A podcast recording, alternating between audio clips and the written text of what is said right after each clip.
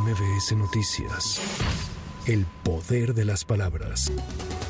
El gobierno de México informó que en el sexto día de trabajos de recuperación y atención a la población afectada por el paso del huracán Otis en el estado de Guerrero, se cuenta con un registro de 46 personas fallecidas y 58 no localizadas. Además, 33 cisternas se trasladaron para apoyar el suministro de agua. Cabe remarcar que el servicio que otorgarán es gratuito aumentó a 305 el número de personas extranjeras localizadas en Acapulco. La Secretaría de Relaciones Exteriores detalló que se trata de 13 países quienes desde el domingo tienen 100% de hallazgos de sus connacionales.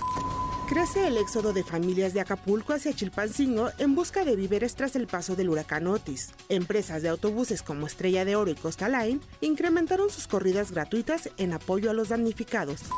El bloque mayoritario de diputados encabezado por Morena impulsó un acuerdo de última hora entre coordinadores para sumarse a la propuesta lanzada por el presidente de la República a fin de enviar los 15 mil millones de pesos que se le quitaron al Poder Judicial al extinguir sus fondos y fideicomisos a un fondo de ayuda para reconstruir el estado de Guerrero. Un par de horas antes, el diputado Ignacio Mier aplaudió que la presidenta de la Suprema Corte, Norma Piña, aceptara suscribir el planteamiento del primer mandatario. Que en el proceso de extinción se pueda definir el destino de esos recursos a través de lo que se ha denominado por parte de la Presidencia de la República un fondo para la reconstrucción. Yo creo que eso es viable, es posible, técnicamente, jurídicamente, presupuestalmente, pues yo creo que eso es, es muy viable. Bienvenida a la participación la colaboración.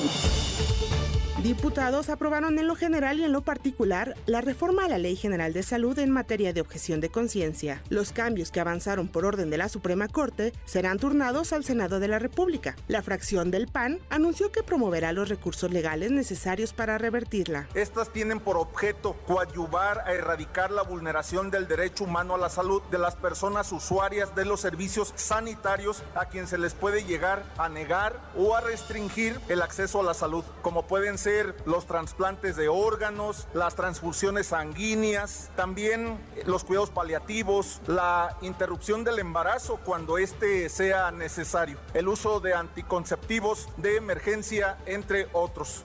Asimismo, garantiza el derecho a la objeción de conciencia como un derecho individual del personal médico profesional y de enfermería. Un juez concedió la primera suspensión provisional contra la extinción de los fideicomisos del Poder Judicial de la Federación. El impartidor de justicia ordenó al Consejo de la Judicatura que se abstenga de realizar la transferencia de los recursos a la Tesorería de la Federación. Diversas organizaciones civiles demandaron a autoridades del gobierno de México crear un etiquetado de eficiencia y emisiones vehiculares que ofrezca al consumidor información confiable a la hora de comprar un vehículo. Expresaron su inconformidad con la norma de eficiencia energética en vehículos nuevos que se publicó recientemente. José Luis Vargas e Indalfer Infante concluyeron este martes su encargo como magistrados de la Sala Superior del Tribunal Electoral del Poder Judicial de la Federación, por lo que ahora el tribunal se queda con dos vacantes.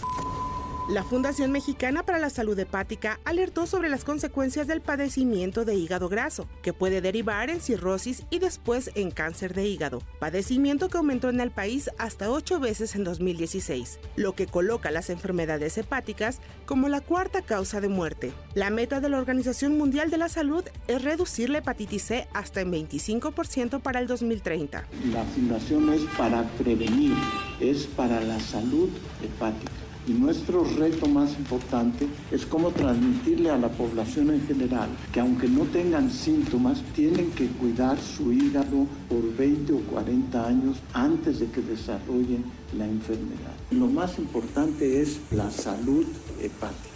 Y ese es el propósito fundamental de esta fundación.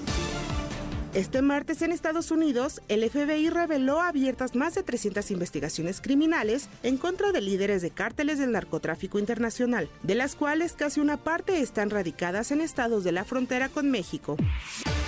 El Consejo General del Instituto Electoral de la Ciudad de México aprobó el presupuesto de ingresos de este organismo para el ejercicio fiscal 2024, el cual asciende a 2.974.830.578 pesos.